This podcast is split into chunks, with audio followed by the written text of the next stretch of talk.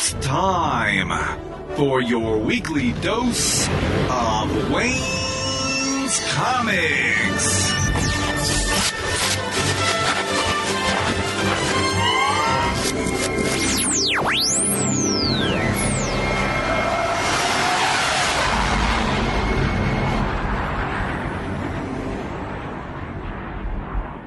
Welcome to episode 495 of the Wayne's Comics Podcast. Thanks so much for listening. This week it's another great Kickstarter doubleheader, and it all kicks off with Michael K. Easton from SoPro Comics for Insectakid number one. And it's described this way Can Ronald P. Tramp, Hakeem's coffee loving customer, help him discover his powers in time to stop the reptilians? We talk about how the book came to be, about his love of insecta things, and what we can expect from him in the near future. You can find him on Kickstarter under Insectakid, that's all one word, number one. Then everything wraps up with my fun discussion with John Durgin and Joel VanPatten from Livid Comics. Their book right now going on is called Yule, and that's spelled J O with double dots above it and L, but it's pronounced Yule. And appropriately enough, it's a fantasy thriller comic about the holidays, about Christmas. Their campaign ends on Wednesday, July 21st at 10 a.m. Eastern Daylight Time. It's described this way What if the most wonderful time of the year lasted an eternity? As a child, did you ever wish you could go to the North Pole and meet Santa and see his workshop? Eight year old Will Sheldon is about to have that wish come true. Kind of. We talk about how the book came to be, about the holidays and horror in the holidays, as well as what the future holds for Livid Comics. So I'm sure you're going to enjoy what they have to say. There's a lot to get to in this episode, so let's get on with the show.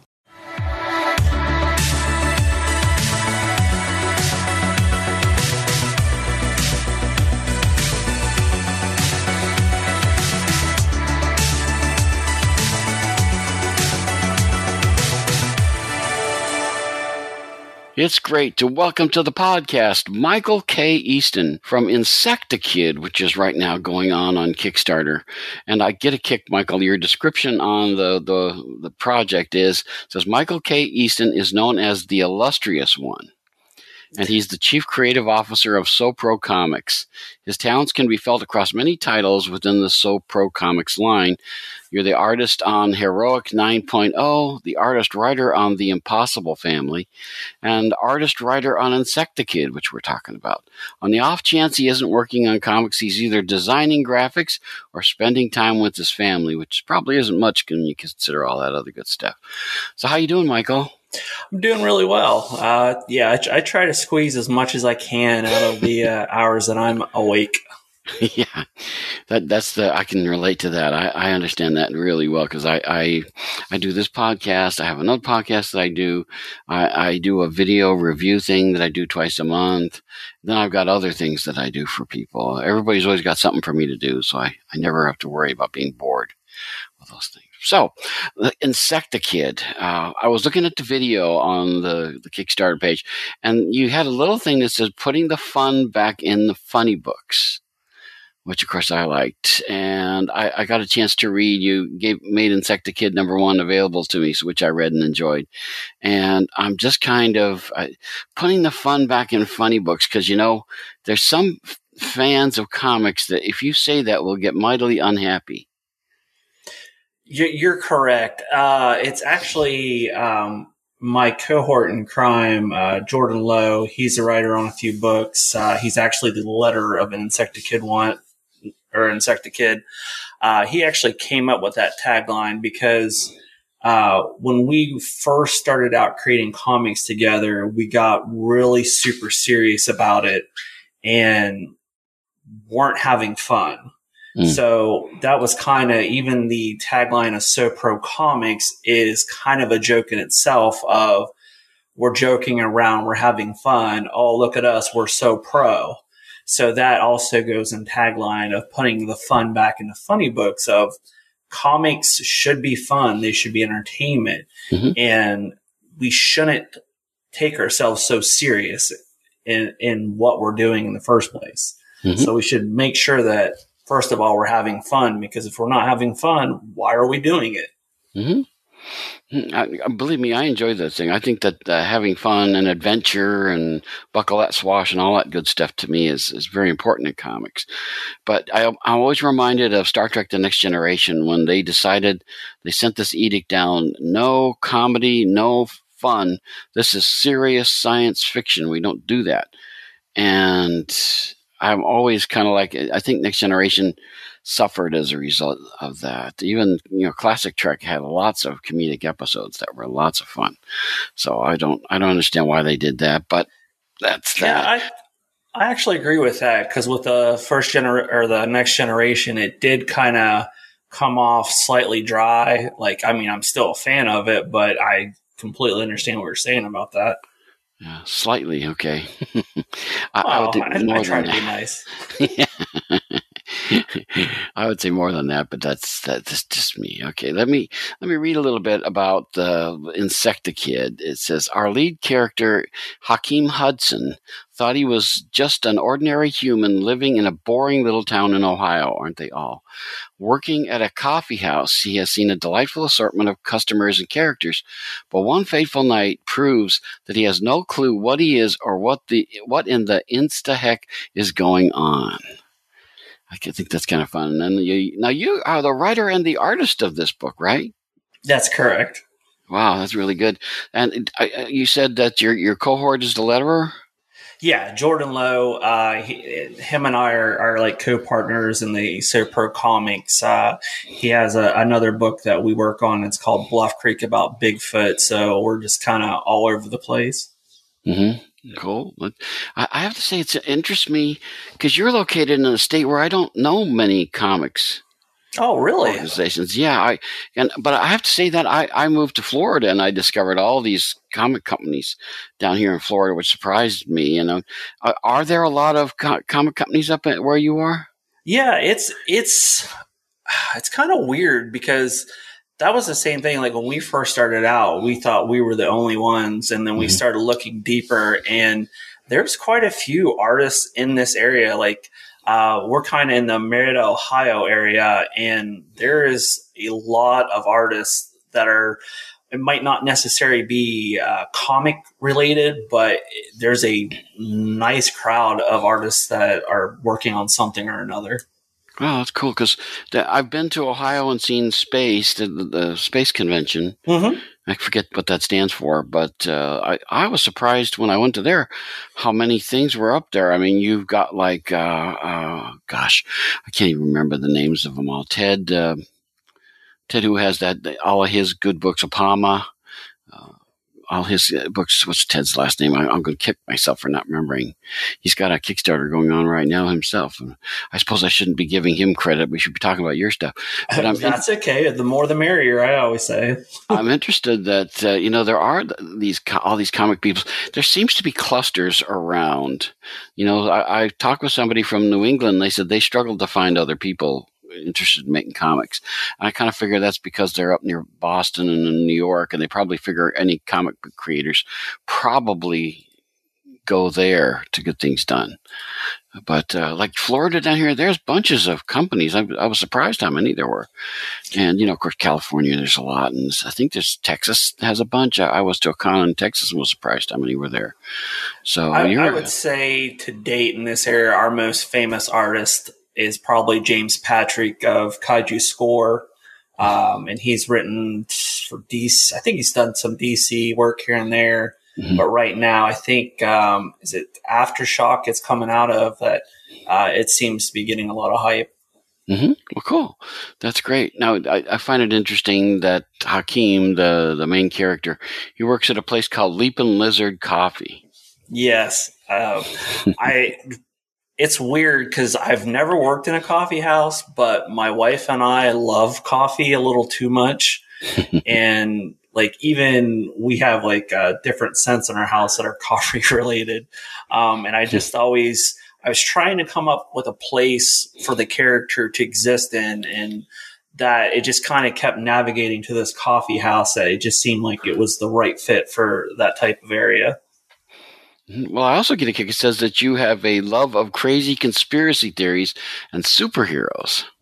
That is absolutely correct. I am kind of It, unfortunately, there's a little too many um, political type conspiracy theories that I'm not into. I'm into more of the old school conspiracy theories, like hidden Earth, mm. of course, uh, reptilians that may, that may appear in this book. Um, all those kind of sci-fi that there's always seems to be a shred of truth related to it. Mm-hmm. That's the way they do things. They make it just enough so that you can say, "Well, that's true. I guess everything else must be true." That's what they, they do. Now, I've got to read something because I have a question about the this description. It says, "Can Ronald P. Tramp, Hakeem's coffee-loving customer, help him discover his powers in time to stop the reptilians?" Ronald P. Tramp. Uh, that wouldn't be an allusion to some former president, would it?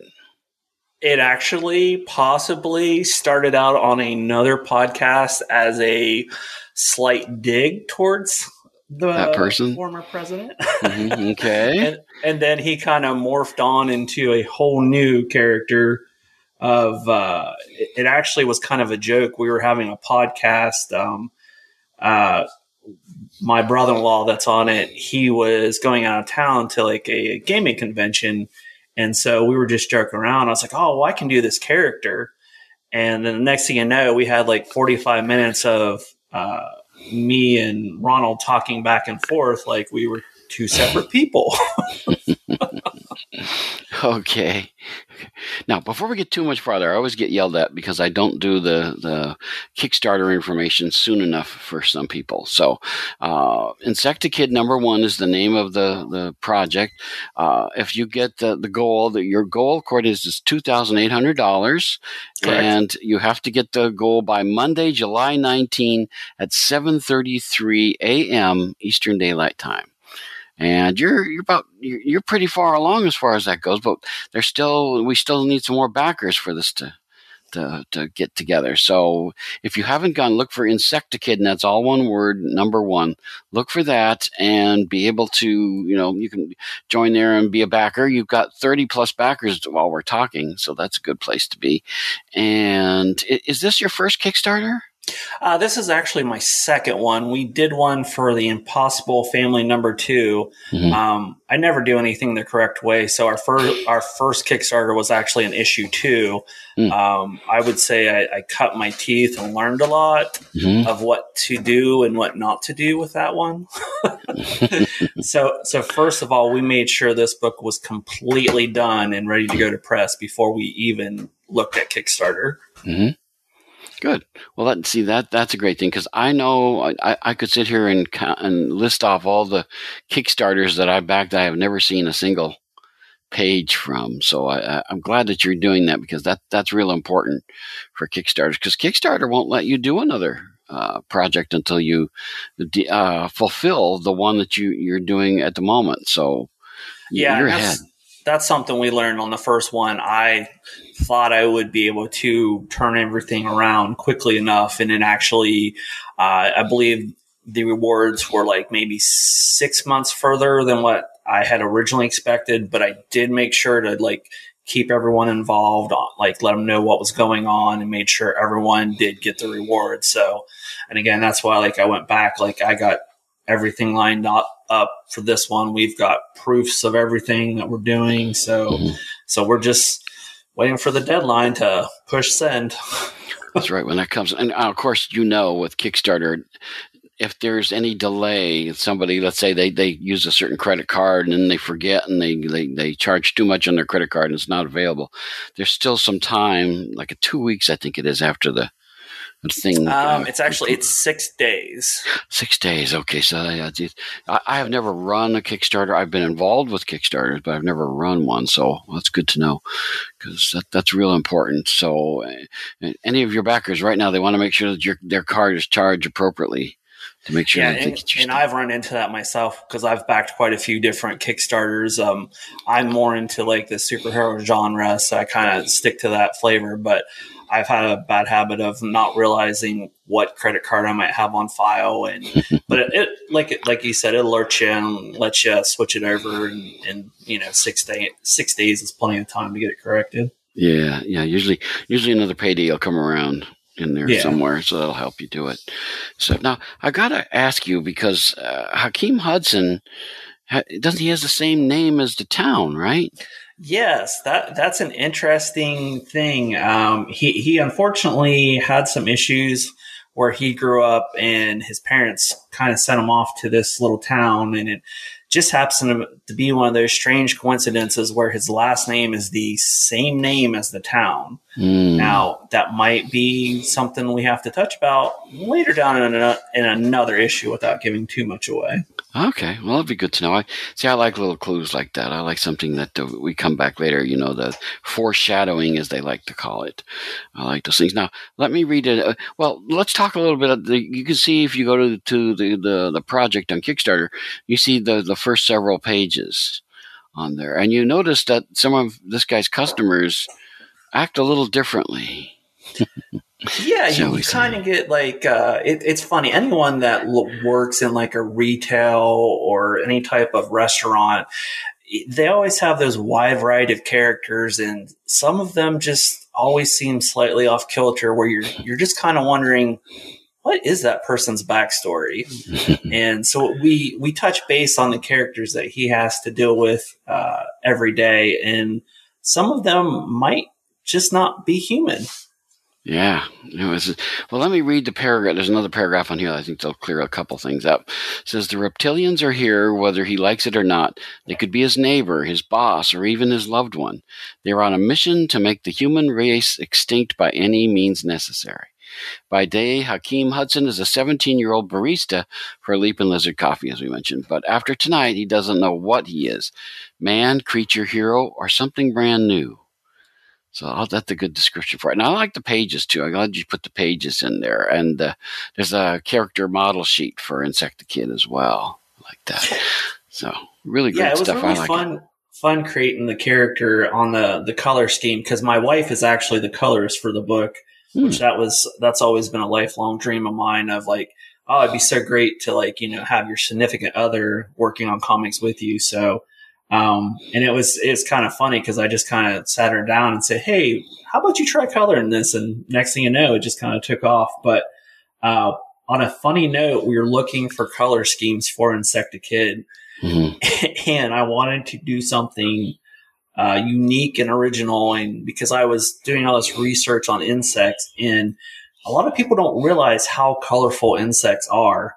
Mhm. Um, un- unfortunately, I've learned way too much information about insects, but oddly enough, the color scheme we picked was from the football team, the Miami Dolphins of all.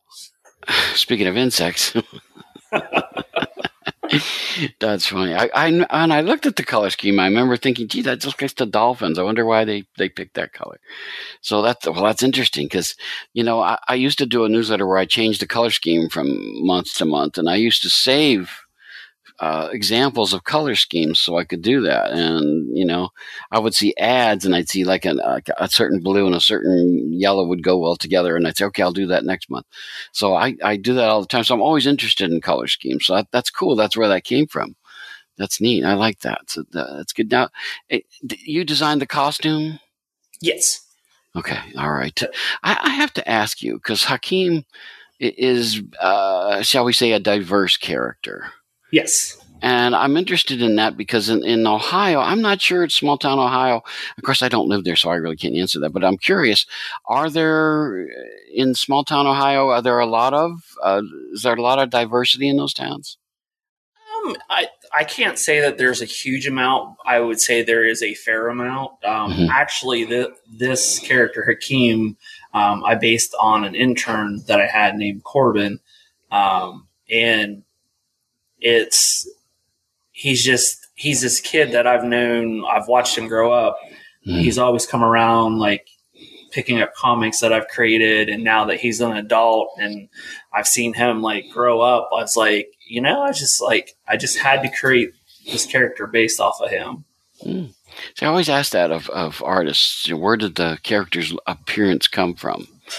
Because I think that's important. Some people draw it from real life, some people don't. Some people it's completely their imagination. I talk. I always tell about the fact that David Petersen from Mouse Guard. I went and asked him, "Where did you get the characters from in the Mouse Guard?" I thought it was like King Arthur's Round Table or something, and it turns out they, they were his friends. He wanted characters he could write and, and come up with, and he knew his friends best. So he said, "I just made them into the mouse characters." Oh, and that's what they always say, like write what you know. So everything that I've ever no matter how crazy it, it might sound, there's a shred of truth in everything that I've created. Um, I've used it. I've used comics to work through personal problems, um, through mental health issues, um, while having fun. Um, I've always kind of like it's funny that uh, talking about who you base characters on is mm-hmm. the the Impossible Family, another book that I do. Mm-hmm. Uh, it was actually based on my wife and her extended family, and then I I kind of found that there's not since people know that they're based on characters, like they don't necessarily you can't do a whole lot with them. Mm. Um, so I kind of pigeonholed myself into that, where I was like, let's let's try something new where where I can actually do different things with characters and no one mm-hmm. gets mad. mm-hmm. See, now I have to tell you, I have a friend of mine who wrote a friend of his into a comic book, and he didn't tell him, but he died at the end of the the issue. And of course, he gives the book to the guy, and he's reading. and says, "Hey, wait a second! You killed me." exactly. He goes. I was like, I, I, I, don't need a relative coming to me going, why did you kill me off in this issue? And what does this mean? you don't like me very much, do you? Kind of a, a response. So like, no, they're just, they're, they're characters based off you. This isn't that's you. Right. That's right. That's right. Well, this guy was so mad that he got killed. yeah. But no, that's like with Hakeem, like, um, you know, the, the, the character that, or the person that I based Hakeem off of. He, he's a really good kid. Well, I mean, he's an adult, but to me, he's always a kid. Mm. Um, and I just like, I was like, I, I like his positive outlook on things, and I was like, mm. in this character, I just, I just wanted to do something unique. And uh, with Insectakid, I, I can't think of anything more unique than this character that has insect powers. Mm-hmm. Very good. Now, I, I, have before we get too much far in other things, I've got to ask you something. The video that you did, I, we talked about Ronald P. Tramp, and the in part of the video, I think that's you portraying Ronald P. Tramp. There, I, I, I found that interesting. Uh, what, would you like to? Would you like to meet Ronald P. Tramp? okay.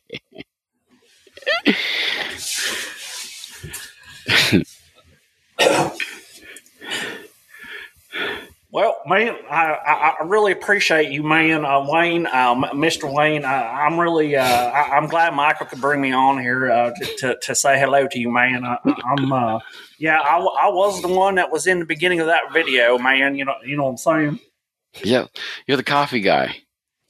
Yeah, yeah, man. Uh, it's it's funny, like, because uh, man, I, I, I, tell Michael these stories uh, about my adventures, man, and he just like puts them down in this book like it's real or something, man. But it's it's crazy. I got to tell you, man, the, the, the, reptilians are out there and, and they're trying to take over the world. So you don't mind being in a comic book? No, man. Eh, whatever I can do, man, to help my my best friend Michael out, man. Uh, you know, we got to get the word out about the, these aliens. I mean, you, you, you just don't know who they are. okay. okay, I think that's enough of you, sir. Appreciate it. Yeah, Ronald's uh, good in small doses. Oh, right. Now, well, I, have got to ask a couple things though, because we talk, talked about people. You know, there, there are a couple of. There's a five thirty woman that comes in, and there's a, a bro jock dude comes in eleven thirty. Are, are those based on real people too? Those are just kind of more archetypes. Like I not necessarily. Well, uh, the five thirty a.m. lady, uh, she's actually based off of just a. Uh, a character that my wife watches on a show or something, I just mm-hmm. was like, oh yeah, I was like, and they're just more kind of like they're not really based off of, of certain people, just certain mm. types of people, I guess. Right, because you don't want people mad at you. Exactly. Okay, so the the first issue now you basically got that in the can, as you were saying. How many issues are you going to have in the first story? I'm sorry. How many issues in the first story? Is uh, it's not one issue, right? It doesn't conclude in the first issue. Oh, absolutely, absolutely not. We are. Uh, I have a lofty goal here. I want to do a hundred issues of this book. Wow. We, uh, like that and i'm one of those type of people that like sets the bar very high i Mhm. might not come anywhere close but that's the bar that i'm going to set it at as of right now we have i am drawing issue four um, issue two just finished getting colored uh, so we are quite a bit ahead my again lofty goal is to produce these books on a quarterly schedule so that so you're not waiting a year for the next issue to come out. Okay, that that's cool. Now, uh, hopefully, you'll you, you'll have a very successful campaign. Maybe even give you a little money towards the second issue. Would be nice to see. That that's always a great way to, to run a campaign when those that it turns out that way.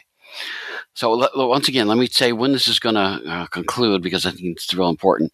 Uh, the money has to be reached. The goal of twenty eight hundred dollars has to be reached by Monday, July 19 at seven thirty three a.m. Eastern Daylight Time. Now, when this posts, you're only going to have about a day left to do it. So you've got to get on there right away and support Insectakid to make sure that it happens. And uh, all, all kinds of good backers and stuff uh, get in there. Speaking of Insectakid, do we? Do you have an idea what his powers are? Yes, actually, uh, in looking, um, doing all this research for him uh, for different insects, uh, give me a second because I got to pull it up. Okay.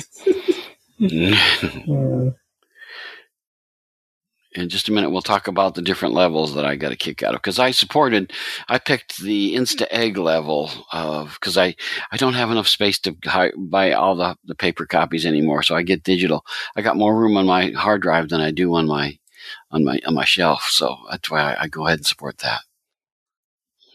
That's always good stuff. Okay, uh, yeah, I've I've actually been uh, picking up a lot of digital comics because I, I just love seeing what people are doing with with different issues and properties, Mhm. and it's the same thing. Like uh, it's really easy to run out of space. Mhm. Uh, but based on Hakeem Hudson, aka the Insectakid, uh, his powers, he has the strength of a leaf cutter ant that is able to lift 50 times its own body weight. He has the exoskeleton of an ironclad beetle. It's the hardest shell. Uh, he has the hunter abilities of a dragonfly, Hmm. Uh, wings that are like super hunter skills, um, and dragonflies are known to get their prey 95% of the time. Hmm. He has firepower of a bombardier beetle. Hmm. What's really interesting about this one is that it has a fire boiling spray that it shoots out of its um, let's say rear end at 212 degrees Fahrenheit. wow And I always kind of laughed about uh, how we talk like say Spider-Man and the use of webbing. So uh, where it would realistically come from. So in issue two, we have a very funny scene of how Insectakid comes across this particular power Mhm. and uh, he also has uh, I'm going to butcher this, but it's called they're called aphids, A P H I D S. yeah aphids i think They absorb solar radiation for power, Mhm. and then last but not least, the jumping comes from fleas. They can jump 150 times its own body weight. hmm. so are you going to explain how he gets these powers yeah there's there's going to be he, he's not going to understand what he's actually capable and we're going to be you know discovering them just as he does along the way he, he's actually introduced to uh, someone in issue one that's going to uh, kind of tell him a little bit about himself and, and who he is Mhm. and she she is trying to teach him and being a 17 year old, he thinks he knows what he's talking about and he doesn't need anyone's help. Okay, that's typical. Yep, yep. I've, I've known some seventeen-year-olds. Yep, that sounds good. So that'll be, of course, he has to uh, learn along the way, which is probably going to be a slow process. Oh, yeah. okay, so uh, wow, 100 issues. Wow, that'll be fun to see. Of course, that means you've got a whole rogues gallery set up for him to, to take on, right? Oh yeah, that's what uh, it's. I've it's weird. Like I've gone down so many rabbit holes with some, some of these conspiracy theories, and with the the reptilians, we're going to learn a lot about the reptilian race and what they're doing. And there's actually uh, different factions that that are going to be introduced that uh, aren't necessarily reptilian, but they're similar in in in fashion. Wow. Okay. I, I like because this reminds me a little bit of Star Trek Deep Space Nine. They had layers to these different societies and stuff like that, which I always liked. I, I like that when you have to. There's a little bit of politics involved with that, and it sounds like that's going to be here. So, is uh, uh, not to give away anything, but I, I don't want to say he's always going to be fighting the reptilians, but uh, that they're going to be uh, foes for Insectakid for quite some time. Then, absolutely, and see, sometimes I don't know what to give away, what not to yeah. give away, because yeah. I have. I'll just hint. I would say tease us. Don't don't spoil it. Well, let's just say his create his creator or the people behind him might not have altruistic motives either. So he, mm. he might be caught in between a war that he knows nothing about. Mm. Cool. Okay, that'll be good. Of course, that's a learning process too. He's got to go and figure out what it is he's up against. So that'll be kind of fun. That, that's I like stories that sort of build over time. That you don't show all your cards right away. I, I talked with James Tynion the fourth and he was doing a year long Batman book, and he revealed who the big bad was at week 26. And some mm-hmm. people fussed with him about that. And he was like, Well, I'm not going to reveal him on the first week. Of course, I got to, you know, you got to do some hiding and you got to do some revealing and stuff. You don't want to show everything right off the bat because then there's no mystery involved. And I think that's what you're doing right here. You're, you're developing a little bit of the mystery and that's something I've run into, like the because I have the first six issues plotted out pretty tightly, and, uh, and there's little thing, little nuggets that like I'm trying to let the reader know, and so I kind of battle against that too. Is like, well, should I let them know this is happening or who this person is, or should I save this for this issue? Of trying to you know keep the story going along and, and keeping everyone entertained at the same time. Well, that's you know uh, that's that's going to be something you're going to have to decide. I have a feeling you're gonna you'll know best when to to show a card for effect. Is there? Do you run like your scripts and stuff past? You said your wife helps you on it. Might you show her some stuff and get her reaction? Yeah, it's it's kind of it's almost like a, a three person operation um, between my wife Christy and my uh, buddy Jordan Lowe is I usually plot out the book in my mind of where I want to go and I start piecing it together. And then actually, I don't write the script till I've drawn the whole book. Like I mm. might draw a few pages and then go back because my wife gets a little mad that she's like, I'm drawing or I'm coloring this and I don't know what's going on here. Um, could you could you fill me in?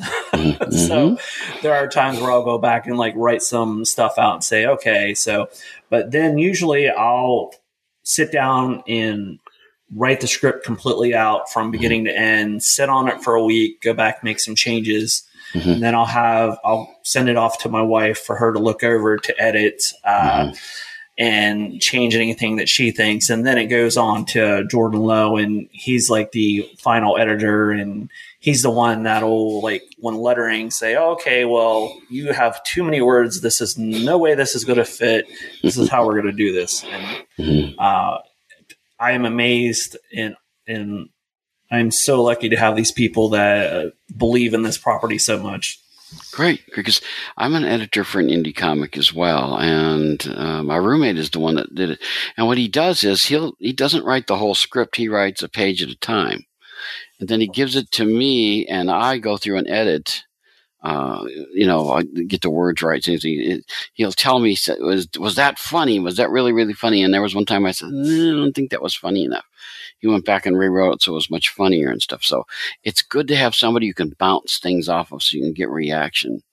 To, to before you actually put it out and then everybody goes well we didn't get that if you can you know if you got your wife and your friend to help that is a massive step forward i really have to say so that's great and then I also have uh, another artist, Michael Tyler, that um, I've known for wow, possibly fifteen to twenty years. Mm-hmm. But we have never actually met in person. He is out in Indiana, I believe. Mm-hmm. And we have bounced over the years back and forth, uh, working on stuff. And hmm we've connected in the last year or so, and he is just all in. He's actually doing the variant cover for Insectakid. Uh, one of the awards we did was a it's a limited to 100 copies, and it is uh, a homage to uh, Todd McFarlane's Spider-Man number one that hmm.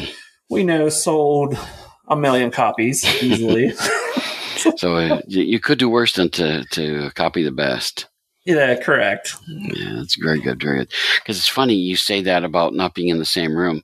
You're you're more likely to be together than the people on the comic that I work on. The the, the I, I live in Florida, and of course the the creator does too. And the the artist lives on the top of a mountain in North Carolina.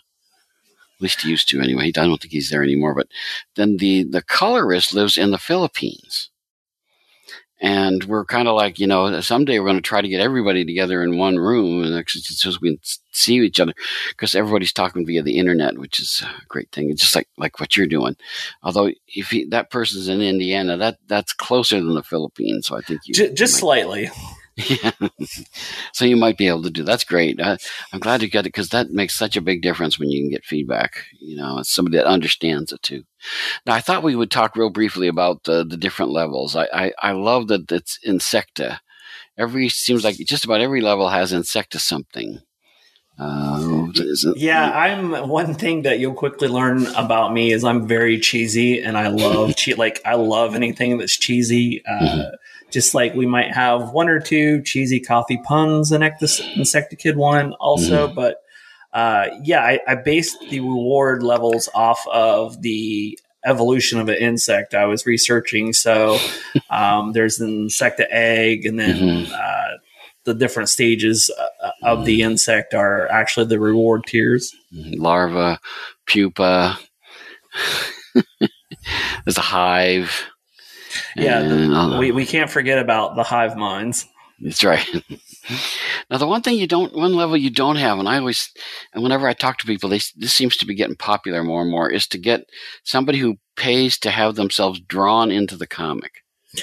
it's funny you mention that because I, it was an afterthought mm-hmm. of, of, um, because some of I, have gained a little buzz around the area, and, and mm-hmm. some of the, the guys I work with were getting super excited about this. And I was like, you know, I could like throw people in as customers that Hakeem would, you know, make coffee mm-hmm. for. Mm-hmm. So that is something that future future issues that uh, we we might explore. And I just kind of had a brain fart on this one.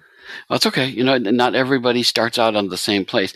It's just as I interview folks, and I always say that Kickstarters, you know, look at podcasters as their best friends because it's free advertising. And so when I talk with people, that one of them I could actually afford, it's usually hundreds of dollars to get that done. And there's one that wasn't. And I, I said to the guy, I, am going to get that. I, I want to get in the book. It was a, a, it's, it's a story about Moby Dick becoming a zombie. Oh wow! yeah, it's it's it's it's interesting. I think that he's from Ohio too. I think the, the Matt Shore. I think for that. But anyway, uh, what, you could buy and get your face put in it.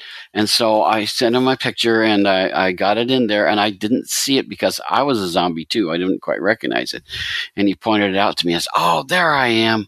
And so now I have that little picture somewhere because I, it's kind of neat, especially if you're a longtime comic fan like I am, to see your own face being a zombie in a book is is something special. So I and, and I, I would recommend it. Especially especially these days, everybody wants to be a zombie.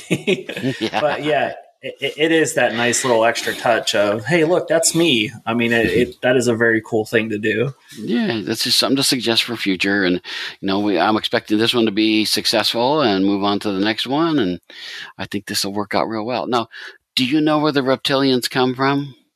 Yes. Okay. They come from a planet called Dinosauria. okay, that's appropriate. Okay, that's good stuff. So, speaking so, of that cheesiness, yeah, that'll be fun. This is a, a, lot of fun. To this is you're right about fun. I, that's one thing that when I was a kid, I used to just love seeing stuff. And I still to this day have moments that I cherish when I read something and I go, oh my gosh. Uh, there was one time, Chris Batman's my guy. I was, he was in uh, a Justice League, a JLA that Grant Morrison had written. And Batman is standing there and he's dumping a lip, liquid around him. Now, thereafter, uh, they had the Hyperions, I think was the name of the group. And they had Superman level powers and he's standing there in the middle of this liquid, and all of a sudden, three of them show up around him, and they say, "Well, we're about to uh, grind your bones to dust. Any last words? And Batman says, A few. And he goes to outline what's going on. And it turns out that fire's a big thing. And they discover that that was gasoline that he put, and he pulls out a match. And uh, the, one of them goes, "Well, well, that's a, a, a very interesting theory, but uh, it's too bad you never get to, to test it." And he lights the match and throws it into the fire, and the fire blows all over the place, and and all these people are going, "Ah!" And Batman stands there and he takes his fist and puts it in his hand and goes, Ready, he goes. I remember where I was when I read it. I remember going, Oh, wow. You know, because that was just, I, I couldn't imagine how Batman was going to survive. Yeah. And when he did that, I just, wow. I, you know, that was one of those, I, I cherished that moment. That was just a great thing. I, I know exactly what you're talking about because you know I've been collecting. I'm 43 years old, and I have been collecting comics since I was probably in third or fourth grade. Wow. And like I can remember right where I was when I like picked up the uh, two issue of it was uh, Superman um, when John John Byrne was doing it.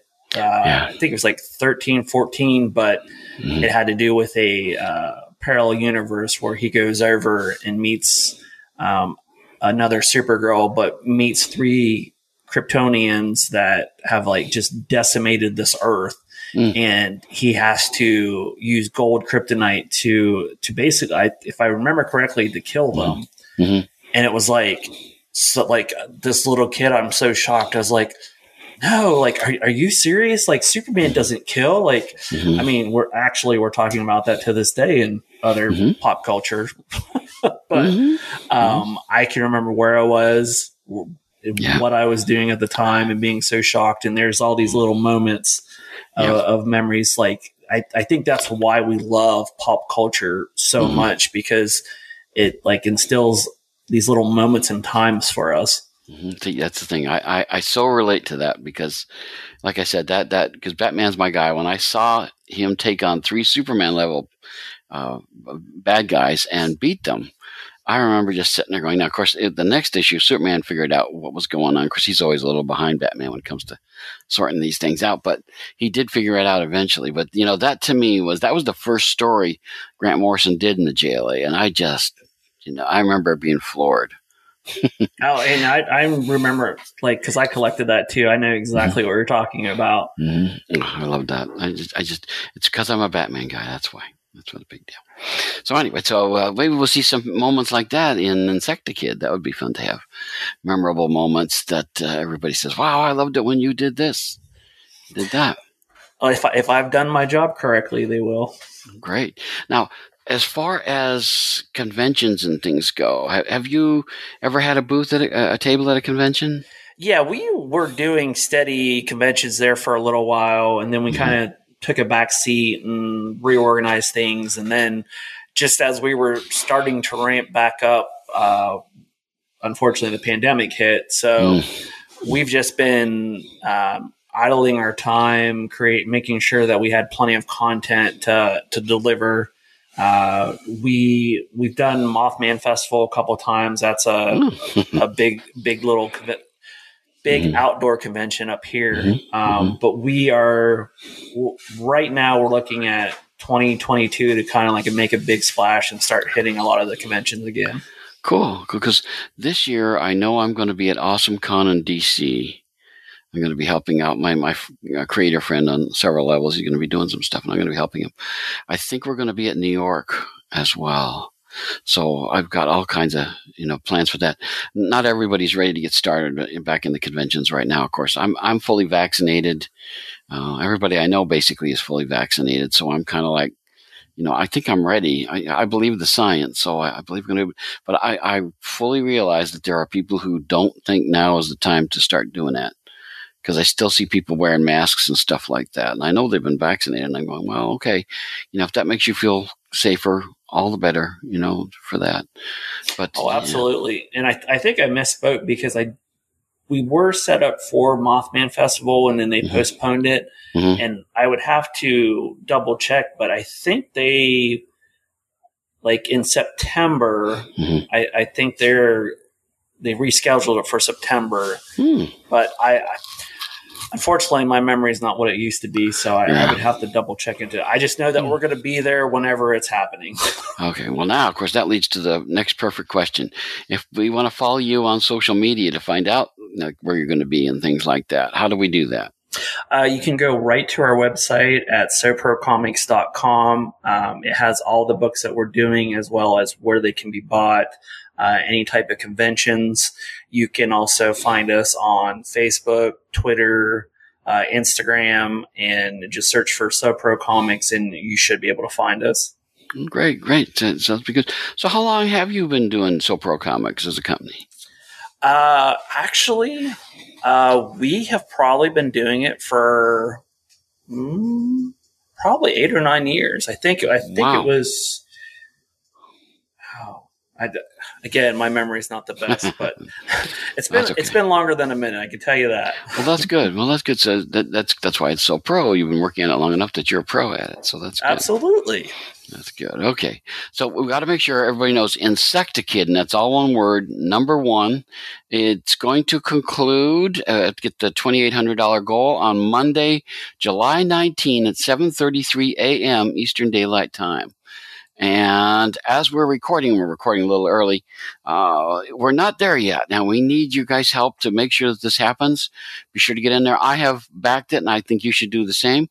If you go to Insectakid number one on Kickstarter, I think you'll get a chance to look things over. You'll have a fun video to look at, as well as uh, some of the pages and some of the art and all the different levels and good things so you can pick out what is the best for you and I, I want to see more Insectakid. So let's make sure that happens. So all I can tell you is I think you you're off to a great start, uh, Michael, and let's uh, let's have lots more Insectakid. Then maybe that whole hundred issues and more would be great to see. Absolutely, and thank you so much for having me on. Um, I just ran into your podcast by accident on Facebook, and I started listening to them, and you do a really good job of getting the information out about some of these indie comics. Well, I appreciate it. I, I, don't often bump into people who have listened to the podcast. The first time I did, I was interviewing the guy and said, "You know, I listened to your podcast." I was about 250 episodes in, and I said and I said, "Really? I've never talked to anybody who actually listens to it before." so I always appreciate that. I, I, appreciate you listening to it and, and seeking me out. So uh, I'm sure we'll get to talk again. Maybe for the next time around, whenever you're doing something like this, uh, let's get in touch and, and talk again. How about? Sounds great. People need dramatic examples to shake them out of apathy, and I can't do that as Bruce Wayne. As a man, I'm flesh and blood. I can be ignored, I can be destroyed, but as a symbol. Get the latest from the comics universe news, interviews, previews, and reviews. Listen to the weekly Wayne's Comics podcast so you can keep reading your comics.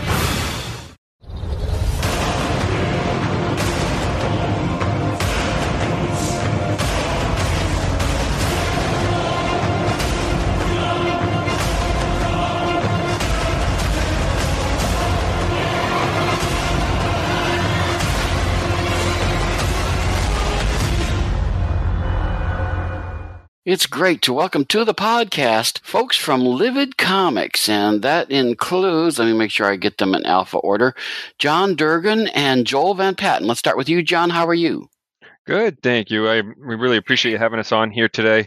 Um, you know, it's a great opportunity to get on and talk about our, our comic that's live on Kickstarter. I always say that podcasters are the best friend of Kickstarter people because it's free advertising. Absolutely. Hard to pass that up. And Joel, how about you? Yeah, doing well, Wayne. Thanks a lot for having us on the show tonight. We're excited to be here. So thank you for the opportunity. It's great to talk with you. Now, we got to be really clear on how this book is named because I was uh, mixed up, but I get mixed up easily anyway. So the book is called Yule, issue one, but it's spelled J O L with the double dots over the O, and it's pronounced Yule. That's right. Yes, correct. that's correct. And a lot of people think it's my name and it's not my name. So some people are like, oh, you named the book after yourself. And I'm like, no, it's not named Joel, it's Yule. So yeah, we wanted like a, a Scandinavian uh, name that uh, actually um, kind of uh, works around Christmas. So it's like Yule, Yule log, Yule tide. If you think of that, that's kind of how a good way to remember it. And the reason why we're, we're going into that is because the book has to do with Christmas. And let me read a, a little bit of the, the description on the Kickstarter page. It says, As a child, did you ever wish you could go to the North Pole and meet Santa and see his workshop? Eight year old Will Sheldon is about to have that wish come true, kind of. While Christmas shopping for his dad, Will comes across a mysterious cube in the back of an antique junk shop that catches his eye and costs only one dollar boy, that's a you know there's trouble there. What he doesn't know is that this simple purchase will trigger a chain of events that would change the world as we know it. And so this is great. So, well, let's see. Who, uh, who's the best one to ask where the, the idea came from? Is that John? Yeah, yeah. I I am the writer, um, and so the I have a seven year old son uh, named Will. I guess uh, saying off air and named the character after my kid there. Um, so one night around Christmas time, it was a couple years back. Um, he told me he liked Halloween more than Christmas because he liked that it was scary and, and Christmas wasn't. so um, I started trying to think of ideas to be themed around Christmas, but you know still have a creepy atmosphere to it. Um, something that hadn't been done, you know, like Krampus or you know something like along that lines. I mean Scrooge, obviously.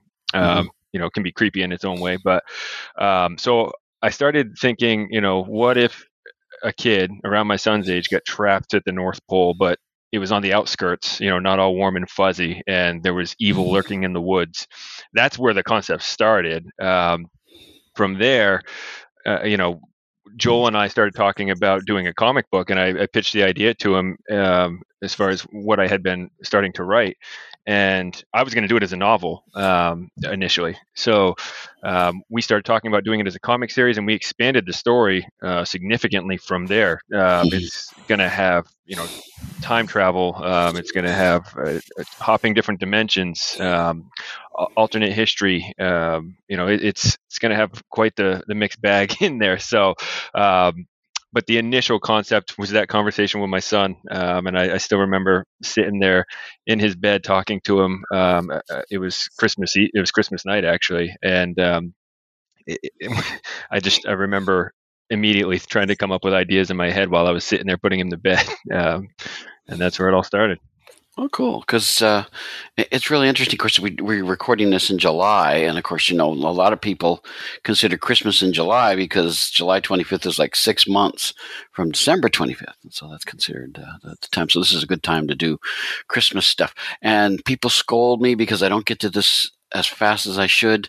The Yule issue number one Kickstarter is underway right now and is going to conclude on Wednesday, July 21st at 10 a.m. Eastern Daylight Time.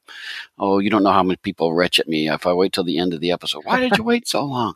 So I, we're going to get that out there and make sure that that, that happens.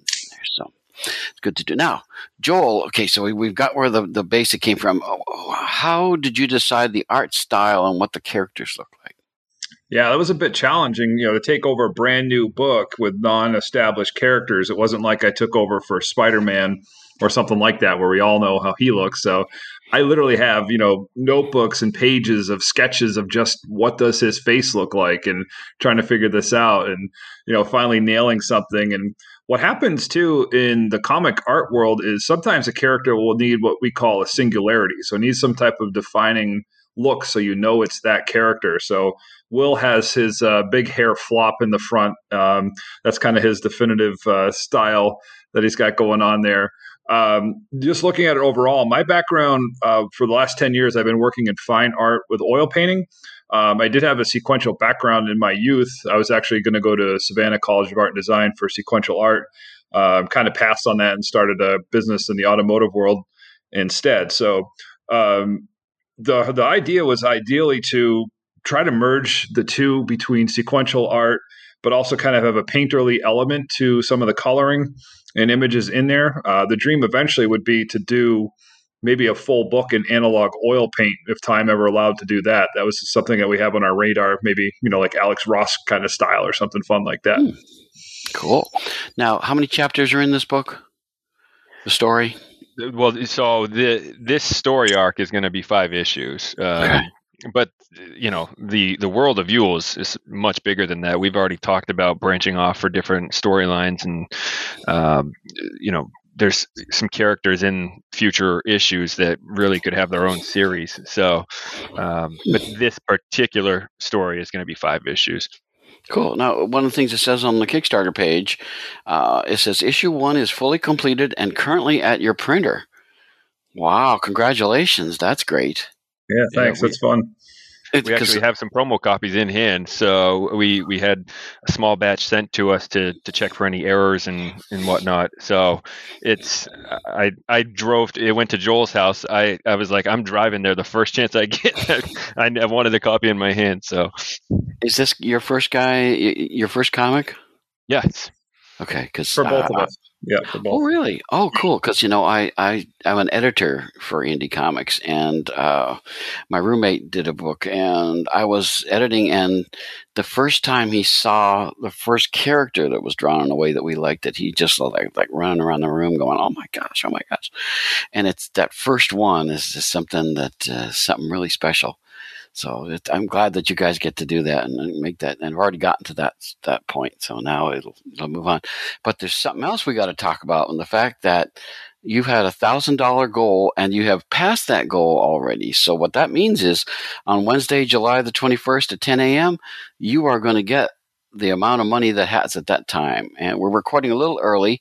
You're almost at three thousand dollars as we're recording. So uh, uh, come on, guys, this is the time to get in and really jump on board and help make this thing happen. You know, I, I always talk about the daily heart attack in Kickstarters.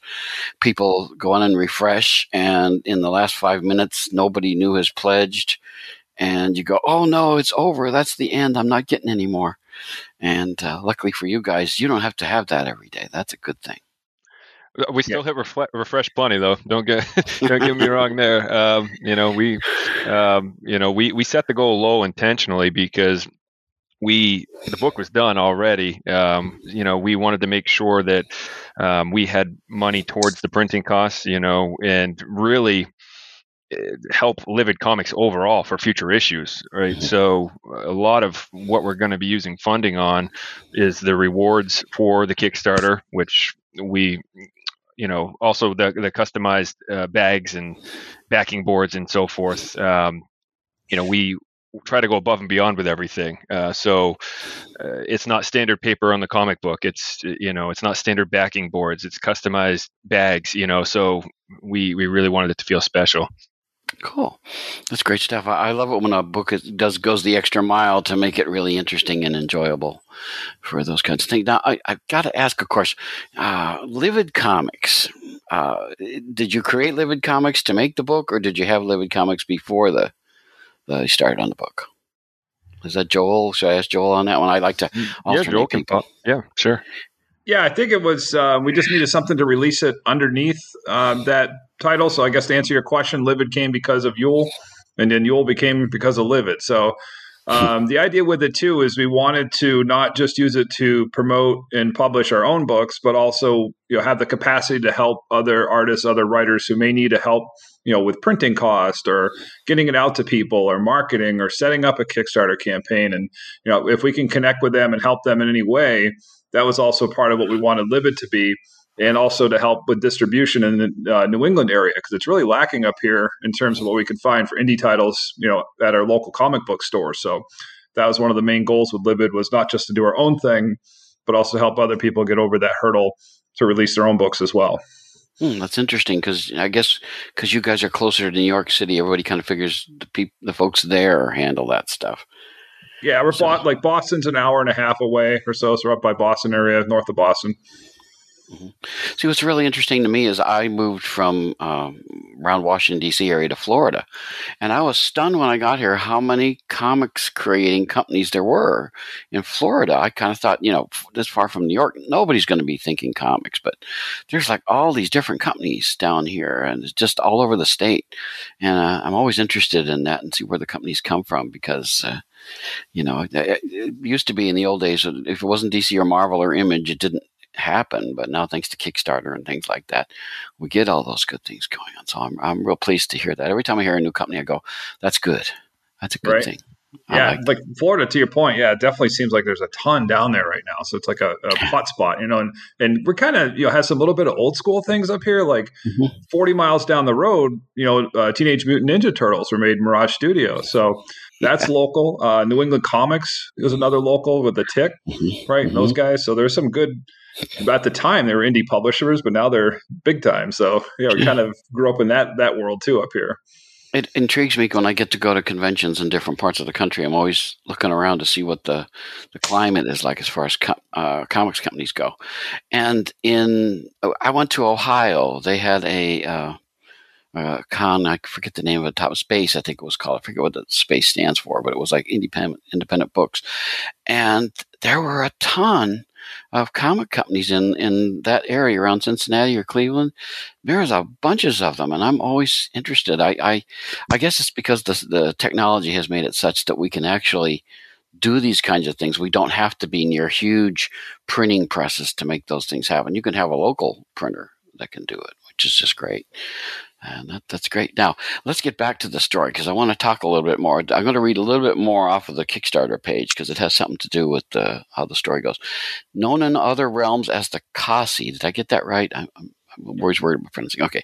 The long dormant cube teleports Will to an unknown dimension between his home and the true North Pole. Will wakes up in a snowy forest in an unfamiliar land. Terrified, he starts his trek across the uh, dangerous terrain. But something ghastly lurks in the surrounding woods, waiting for the chance to feast upon him, or at least stop Will dead in his tracks. Hmm. Uh, uh, is, is that going to be something that we've heard of before, or is that something new you guys have come up with? Completely new. Um, okay, it's yeah. Um, Joel made some some pretty cool. Um, well, as you'll see on the initial cover, we tried to to keep stuff hidden. You know, you just see these claws coming out at him. Um, but as we've done some of these shows, and you know, people have seen some of the pages, uh, people have gotten a glimpse at these these creatures uh, that we're referring to there. Um, but that's all Joel's creation right there. Oh, cool. Very cool. Because, you know, the, the Christmas legends and stuff like that, I'm always, you know, we, we talked a little bit before we started to record about like Krampus and things like that. I'm a big Krampus fan, I, the anti Claus, as I call him. And I always like to, when there's new legends that come along and they take off, you know, because Krampus to me is one of those great things that uh, I didn't know about it. I mean, it's been around for centuries, and yet uh, now finally we're starting to get comics about Krampus and there's movies coming out about Krampus and stuff like that. So maybe you guys, if this thing takes off, you might have movie deals and and stuff in your future. You never know. That's the dream right there. we talk about that, you know, um, you know, we've talked about that quite a bit. That's obviously far down the line. We're on our first issue, but I absolutely could see it. You know, it, the the whole concept and story and the characters we've created and the backstories and just the cool look that you know Joel is putting on paper with them. It just it all has opportunity written all over it. Oh boy, because Netflix, I mean, all these uh, channels have 24 hours a day programming going on, and they need something to fill all that time, particularly when you get around the holidays. And uh, that's something that I, we should talk a little bit about that because I always tell the story of Grant Morrison and Klaus, I think he called it. K L A U S. It's the first issue of the first series came out in December and I think I was the only one in May buying the last issue in that series. I thought, this is not the time to put a a Christmas book out in the middle of May. So I was kind of like, so I noticed on your on the Kickstarter page that uh, it's this is coming out. When is the book? When are you going to start distributing it? So we we were telling everyone uh, we actually had a lot of uh, friends, family, uh, Joel's fine art fans, um, you know, backing us before Kickstarter even started. You know, this is back in January, February. People were ready to support us. Um, we were telling people, you know, late April, early May was the goal uh, mm-hmm. The book was done in early May, but there's massive printing delays with the COVID stuff going on. Mm. So the the ten promo copies we had sent to us, we were initially told seven to ten days. Then it turned into two to three weeks. We didn't get them for 45 days, and and now we're waiting on the large order to come in for uh, for stuff. So that's why it's delayed. It's not due to production. It's been done. Joel's halfway done book two, even. So it's wow. Yeah. But the but the good news is this may work to your benefit if you start distributing it around, say, November, this might be an ideal time to put a Christmas book out because that's when people start buying holiday stuff. Well, the thing too, though, I mean, our initial goal was to have all five done by then, so we could put out a nice graphic novel of all five issues together for the holidays. But with the printing delays, it's seeming more and more unlikely. But we at least want a couple of them we're going to be at a comic con here in, in new hampshire the granite con in manchester new hampshire in september. Mm-hmm. we want yule 1 and yule 2 on our table. So um, so hopefully uh, we at least have three of the books out by christmas even so that we could even maybe put those together. Are you going to collect it when it's all done? Uh, absolutely. Okay Okay, so that'd be good because I, I, like. It just depends on the on the, the story and stuff. Of uh, unfortunately, I have a stack as tall as me of stuff that I have to read, and so I'm behind on that. But the good stuff, I still want to get a good hardcover or a collected edition, so that especially when it comes around Christmas, because I am a big Christmas guy. I got to tell you, I love holiday music. I love holiday stuff. I'm not much on holiday movies. Uh, romance stuff doesn't get me because it's a 50 50 shot. They get together, they don't. So I find that a little boring. But I love the holiday music. Even in the middle of the summer, I'm still looking for holiday music to, to buy and stuff like that. So right away, got my attention. Uh, with the Christmas story, even in the middle of July, I am. I said, "Christmas, July, all right." Let's have at that. I, I, think that's a great thing. So the, the, good news is, is that that'll, I think that will do really well. You, you know, the old, because uh, when I lived in the Washington D.C. area, the radio station up there that played pop music, on July the 25th, they would always run Christmas music all day. And of course, I'd be listening to it all day because I was, that's that's what I want to hear. I like to hear that stuff. So for me, I, I have you guys thought about uh, like music that might go with this comic? Uh, that's a good question. Uh, we, I don't know if, if you had a chance to check out the the trailer or not, but I mean, we, mm-hmm. uh, you know, we had someone make the trailer for us, and we had a Christmas song go into, um, you know, some creepy um, mm-hmm. horror sounding um, music there. So, um, and Joel actually had talked with with someone about potentially writing some some music uh, for for it as well for the trailer. But um, I'm seeing some of these Kickstarters out there where they'll have like a soundtrack. Uh, yes that's something that we haven't really explored much yet, but I think that would be pretty cool, especially since we were looking to hire someone to make some music anyways. So, because mm-hmm. there there are some book companies that will make they'll, they'll you can buy the soundtrack uh, as well as the stuff because they'll often, like you said, with your video, they will put out they'll develop a soundtrack basically for when you're reading the book. And they'll that's one of the levels will be the soundtrack. And i often buy that because i'm i'm interested in in music and stuff. And i always i, I always harken back to nexus when they had those black and white issues the first three. And the third one had a what they call a flexi disc in it and uh, Mike Baron and uh, Steve Rude had actually put together a a uh, like a, an audio play of the third book, and I listened to it, and I, I, I until I wore that disc out because I, I thought that was such a cool thing. Yeah. And, uh, that nobody else has done it that I know of since then, but uh, I think that's a, especially in the, the holiday time. Oh my, that would I think that would go big. I think that, that this would really work well for you. So I think that would be a great thing. So, how many pages are in the first issue? 22 pages for issue one. Okay. And is that going to be consistent from issue to issue?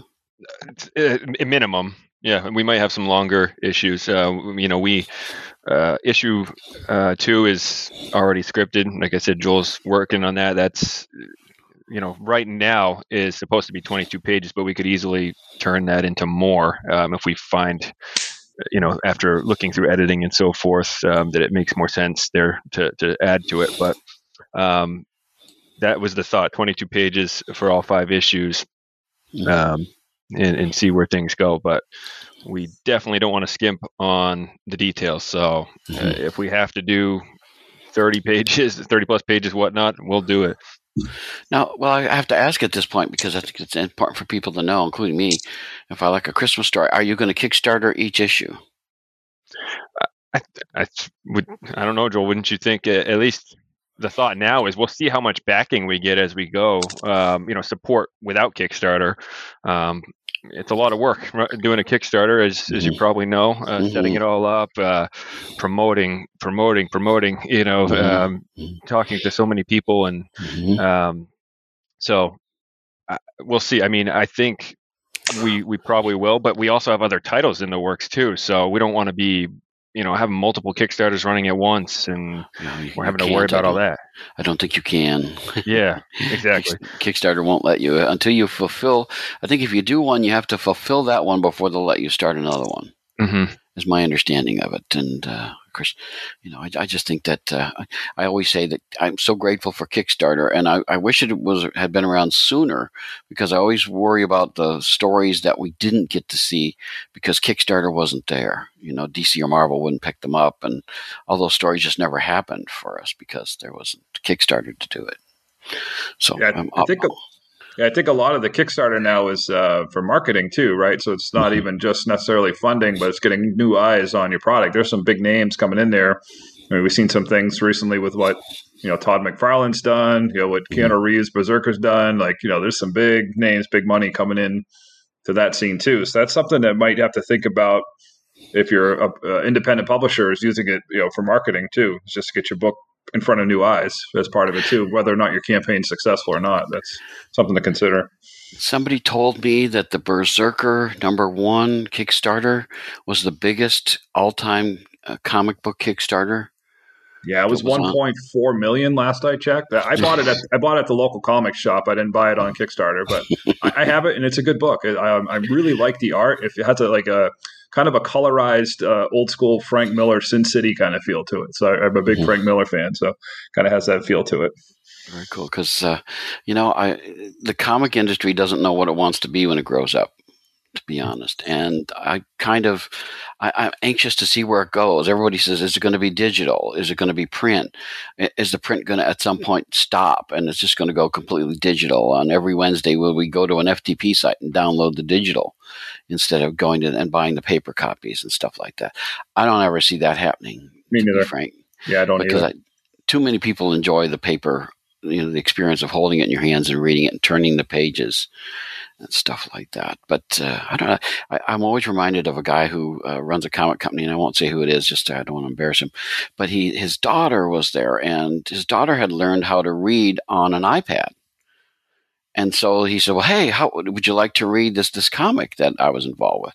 And he laid it in front of her. And what she did every time it was time to turn a page, she put her finger on it and, like it was an iPad, and of course, he was kind of panicking because you know the condition was going right down the toilet when as she did that. But uh, he said, "Next time, I'm going to make sure you get the digital version."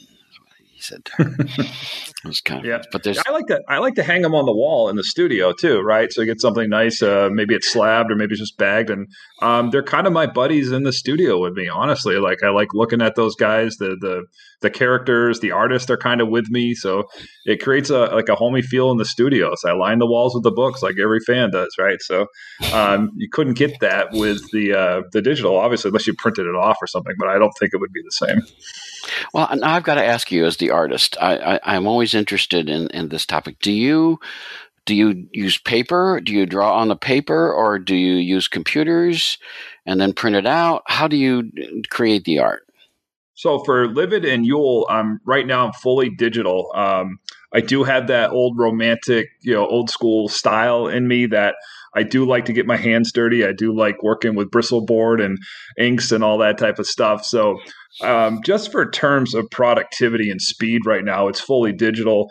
Um, but sometimes I think about that too. I'm like, man, if I ever died, like there's so many drawings that are going to be locked in my iPad that no one's ever going to be able to see.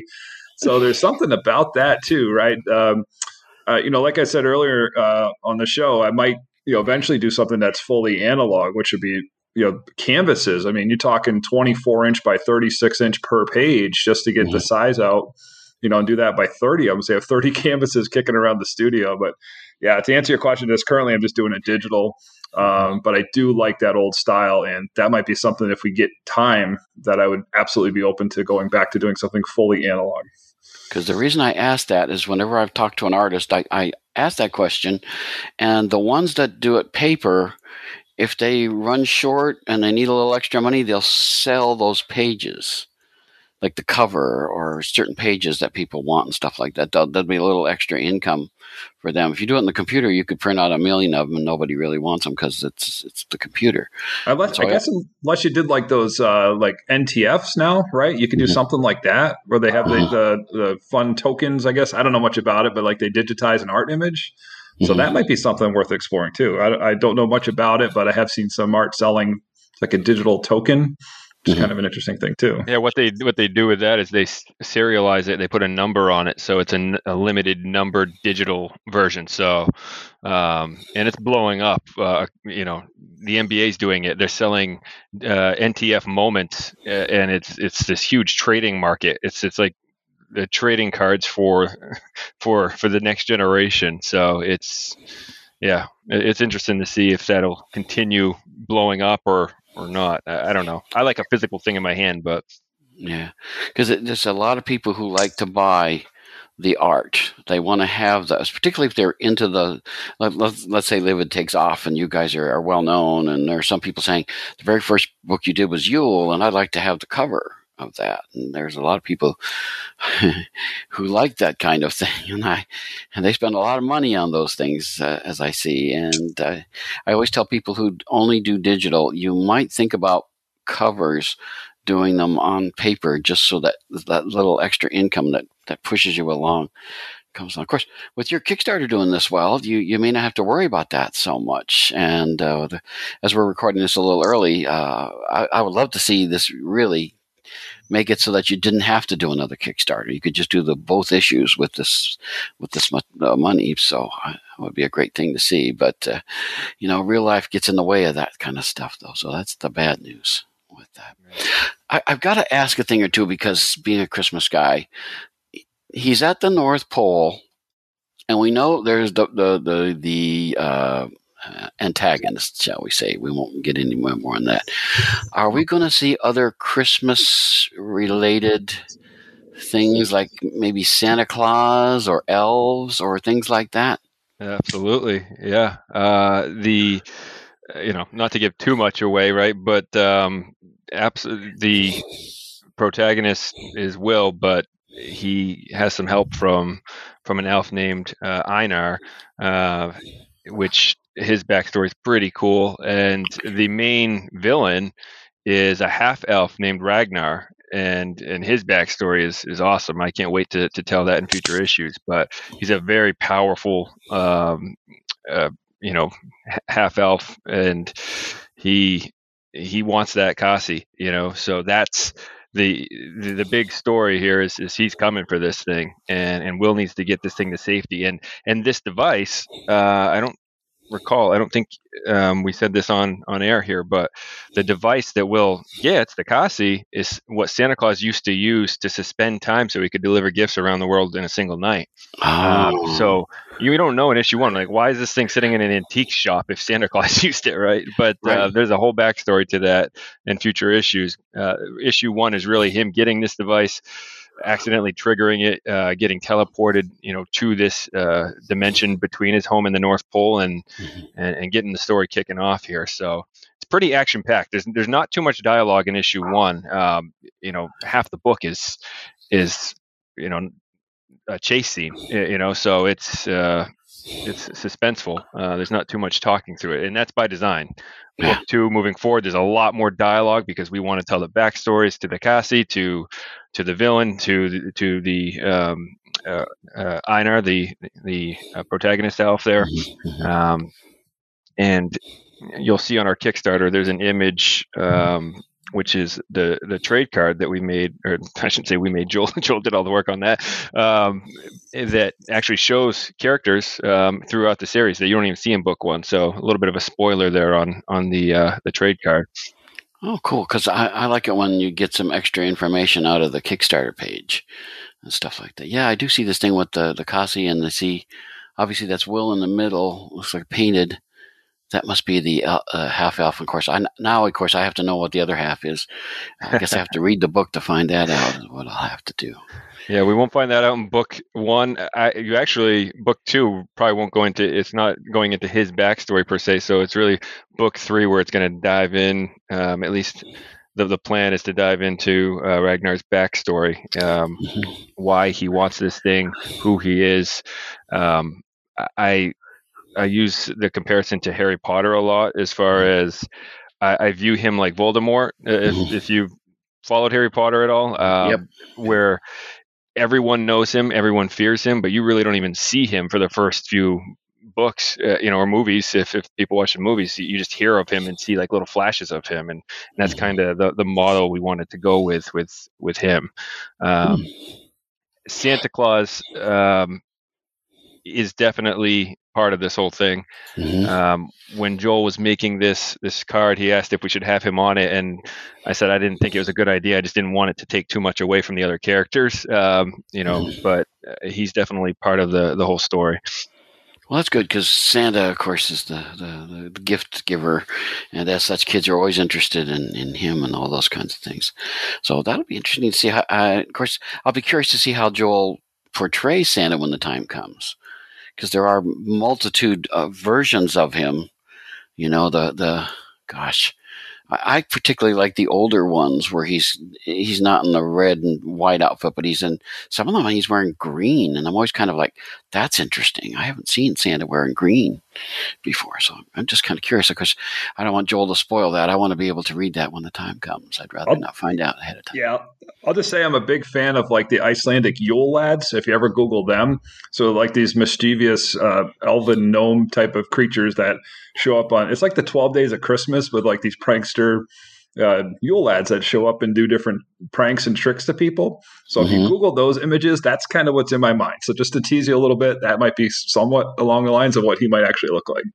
Cool. Very cool. Now, one of the things that you do that I always enjoy, and I actually did once, I could afford it one time, uh, is the, the, the $750 goal appear in an upcoming issue of Yule. Have you ever wanted to be in a comic book? Well, now you can. I always I, I enjoyed that. I actually was in a, uh, a book uh, about Moby Dick as a zombie Oh, nice. There you go. and I'm I'm in there in the as one of the characters, and in there, and of course, when I looked at the book, I didn't quite recognize it because I was a zombie, and I had to go to the, the the guy who did it. I said, "Which one am I?" And he pointed it out, and of course, now I just, oh yes, I'm in a comic. I love it, and I have to say that uh, if you ever get a chance to do that, especially if you're a comic fan, boy, that I I highly recommend doing that. That is, it's as a comic fan, there's nothing better than seeing your face in the in a comic because you know my whole life I've wanted that. And now I now I'm in there, so That's awesome. I recommend that. Get it, get to do that. Of course, you know you'll get a picture, I'm sure, of the person, and then be able to draw that person in. And uh, we won't ask where because that's something. You know, that'd be the nice surprise. Oh, let's go. Good Yeah. stuff. And there's Yeah, because I, I, say um, on that you're in the uh, issue. I I think it's not even necessarily going to be limited to necessarily a panel or a page. It could be several panels in a few pages. I'm not sure. So we'd have to go with what the story allows. So that's kind of a hmm. cool reward, right? So it might just be one panel. A lot of times that's the case, but this might actually be you might be uh, in the book quite a bit. So we'll see what happens with that when the way John writes that out and where we go with it. So you could be a recurring character. Perhaps yeah. that's a possibility for sure. You could be Krampus. if you got the look, we'll do it. So. That'll be fun. I was saying you got all these other good little uh, goodies in there. You got your Livid Comics T-shirt, the trucker hat, uh, the hand drawn signed Yule theme sketch, signed by you stickers, uh, limited signed edition number one see all that stuff is good stuff all worth having. I, I, I love to, to get those kinds of things. I have not yet backed this. That's something when we get done talking i'm going to get in there and back it uh, so i can I decide which one i can number one i can afford number two i really want and we'll do that because i just think these kinds of especially if it's christmas boy i'm going to have a tough time picking that that's good stuff so oh, we appreciate it. because it, it, it's great to do those things. And I, will probably get a digital because, as I said, I have a stack as tall as me, and I just I, uh, I don't know when I'm going to get to read them all, but uh, I, I, tend to get a digital because I have more room on my hard drive than I do in my in my, my, shelves. So I'll have to do that. But it just looks like it's great stuff, and I love the painted look. By the way, Joel, I think that oh, is cool. a, a, great yeah, choice. That. Yeah, it takes a lot of time, but I think at the end of the day, it's worth it you know, I just have to figure out how to make it faster because we're trying to get the book out quickly. So, um, but I, I, you know, if my name's on it, I want it to be a certain quality too, right? I mean, I appreciate the simplicity of just a black and white book. I'm actually an old uh, golden era like EC horror comics fan, so that's kind of hopefully some of my Jack Davis, you know, Wally Wood, Johnny Craig stuff comes through a little bit in it because I love those guys, and man, that art is killer, and it's just simplistic black and white stuff with four color, you know, awesome.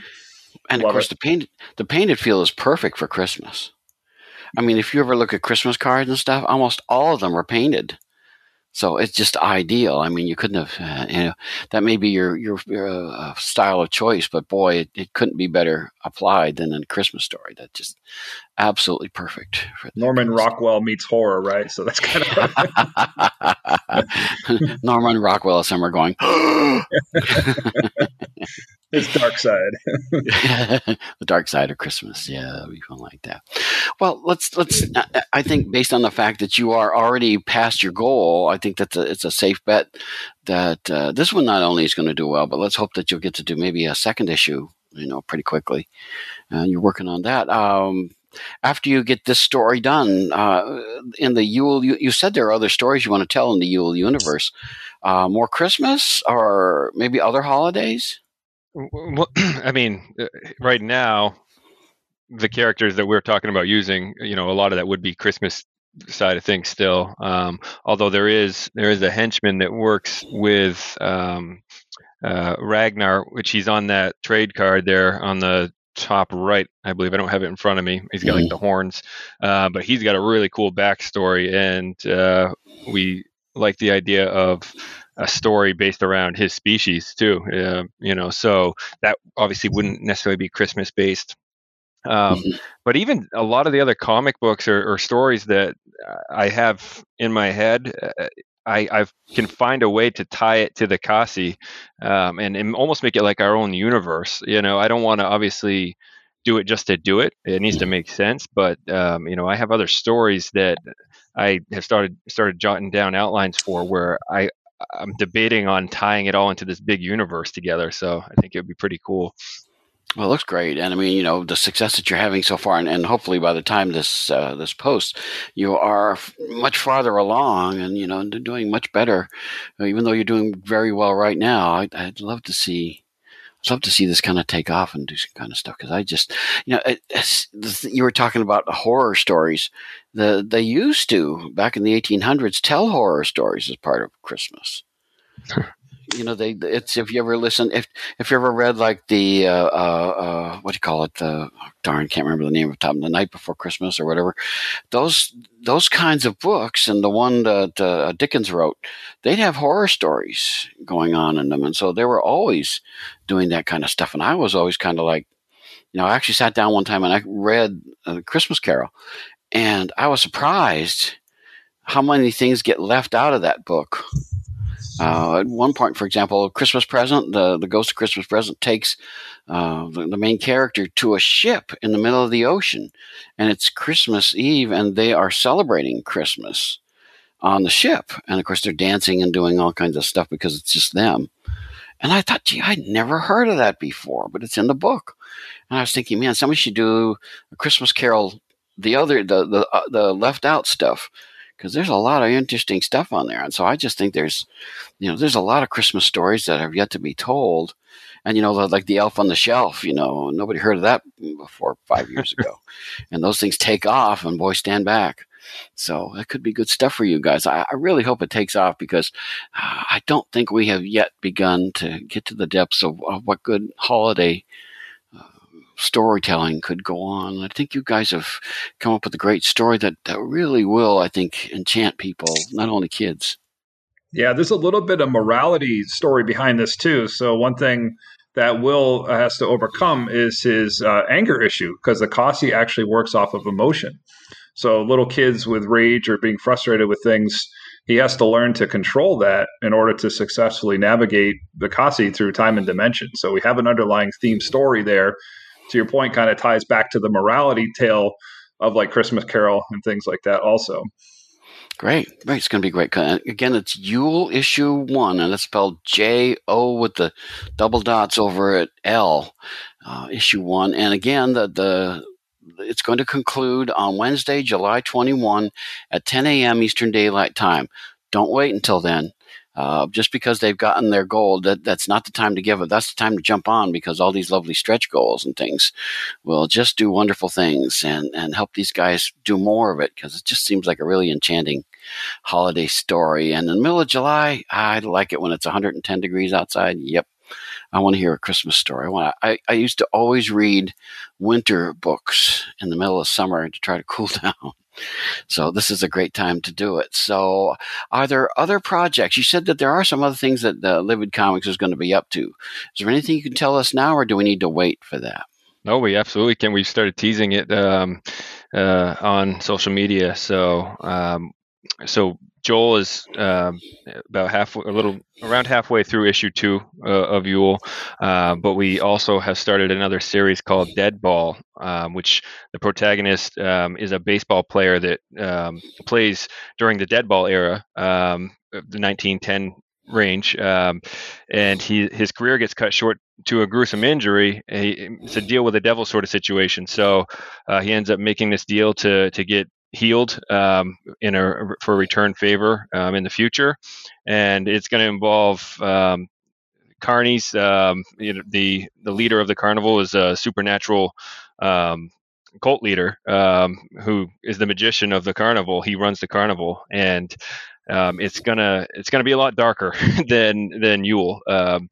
I say Yule is a horror story, but it's a family horror story. There's no gore, there's no profanity or anything like that. Mm-hmm um, Dead Ball is going to be a lot darker, uh, more adult themed horror. So, hmm. you, you, keep hitting on the, the, my soft spots. The baseball is another thing. Uh, have you ever watched Field of Dreams? Absolutely. Uh, I. I, my, my, I have a twin brother, and I, I, I watched the, the movie first, and of course, my dad had passed when I went and saw Field of Dreams. And when the guy, the father stands up and he takes the mask off, I, I almost hyperventilated because you know I, I related that character with my father and i was just like the tears started to roll and you know and then it ends up with all the cars are coming and stuff like that. And i just every time i want to if i want to you know you're getting the mood for having a good cry i want to watch field of dreams because that just gets me yeah time. absolutely. so, so, that baseball story because that's the thing to that there's there's something magical about baseball too that, that, that really go well yeah, and that concept. Uh, oh, sorry, Joel. What were you gonna say? No, that's okay. Uh, John and I are big baseball fans too. Outside of this, so John does the uh, fantasy baseball, and I follow the Red Sox religiously up here in New England. So, yeah, it was just a kind of a natural course. And John had originally wrote uh, Dead Ball as the modern era, and I said, well, I you know, let's talk about this uh, that 1910s because I like that look, that image, what was going on in the world you know, and all that stuff. And I think the title just works perfectly, right? For Dead Ball, Dead Ball era. It's kind of got a horror name to it, kind of in a way. So um, it was great. So we get to uh, you know explore that, and we're working with a Brazilian artist named uh, Rogério Rios is going to be doing the art for that book, and I'm hopping on to do the color work in there too, and also the lettering for for Deadball. Wow. So you guys are up to great stuff. It sounds like really good. If people want to follow you and keep up with your stuff, how do they do that? Do you have like a website? Do you have social media? You want to run with that, Joel? You got all that there? I don't know if you had the new link, John. If you wanted to run the new link, you had that one. Well, I, yeah, I made a Linktree today, so I, I feel I feel accomplished. Um, so uh, I don't know if giving that link out works better or what, but um, for now, uh, I'll I'll give. So our Facebook uh, group, which is growing every day, um, is just um, facebook.com forward slash livid comics. Uh, so uh, facebook.com slash uh, forward slash livid comics. Um, we post a lot of stuff there. Um, we have a YouTube channel, which we're starting to add more to. We actually uh, did our first podcast last night. Um, and so if you search Livid Comics on YouTube, you'll find us there. So you can subscribe there. Um, our Twitter handle is um, just it's it's uh, at Livid Comic. So there's no S on the end of it. Uh, so at Livid Comic. And then our Instagram. I Joel runs that, so I always butcher that. So I don't know if you have that handy, Joel. Yeah, I'll hop in. It's uh, livid underscore comics is Instagram. So I'm primarily up on the Instagram stuff, doing my nonsense on there. So yeah, see me on the, there. That's the art uh, yeah. because I've, I've tried to go up there, but I'm not an artist. And so I'm like, well, you have to take pictures and photographs and stuff like that. That's not my strength. So I, I put stuff out there when I have a new episode going, I'll put it up there. But other than that, I, I just don't. So one last time here, let's make sure people get it. It's Yule, and that's spelled J O with the dot, double dot above it, L, issue one that's number one, too, by the way. And this project will fund on Wednesday, July 21st at 10 a.m. Eastern Daylight Time. Uh, they're past the goal, but man, now's the time to jump on and really make things, you know, and really book and make this stuff happen. And a good Christmas story, I, I just know there's a, a big market out there because I'm in there for the, the Christmas stories for this. So, uh, Joel and John, you're doing wonderful stuff. I can't wait to see what else you've got coming down the pike here. And we'll have to talk again uh, when things come along. And you'll have to let me know how that uh, convention goes in September because I'm, I'm interested in, in how cons are, are, coming together too. So I think that's great. So, uh, Livid Comics, I think we're going to hear a lot about you guys in the coming months ahead.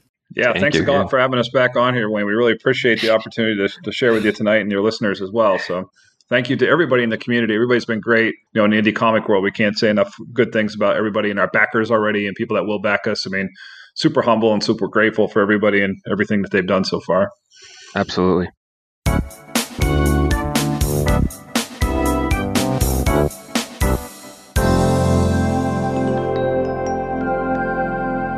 And that's it for this episode. Be back next time. I'll have another great interview with an excellent comics creator, something I'm sure you won't want to miss. But until then, keep reading your comics.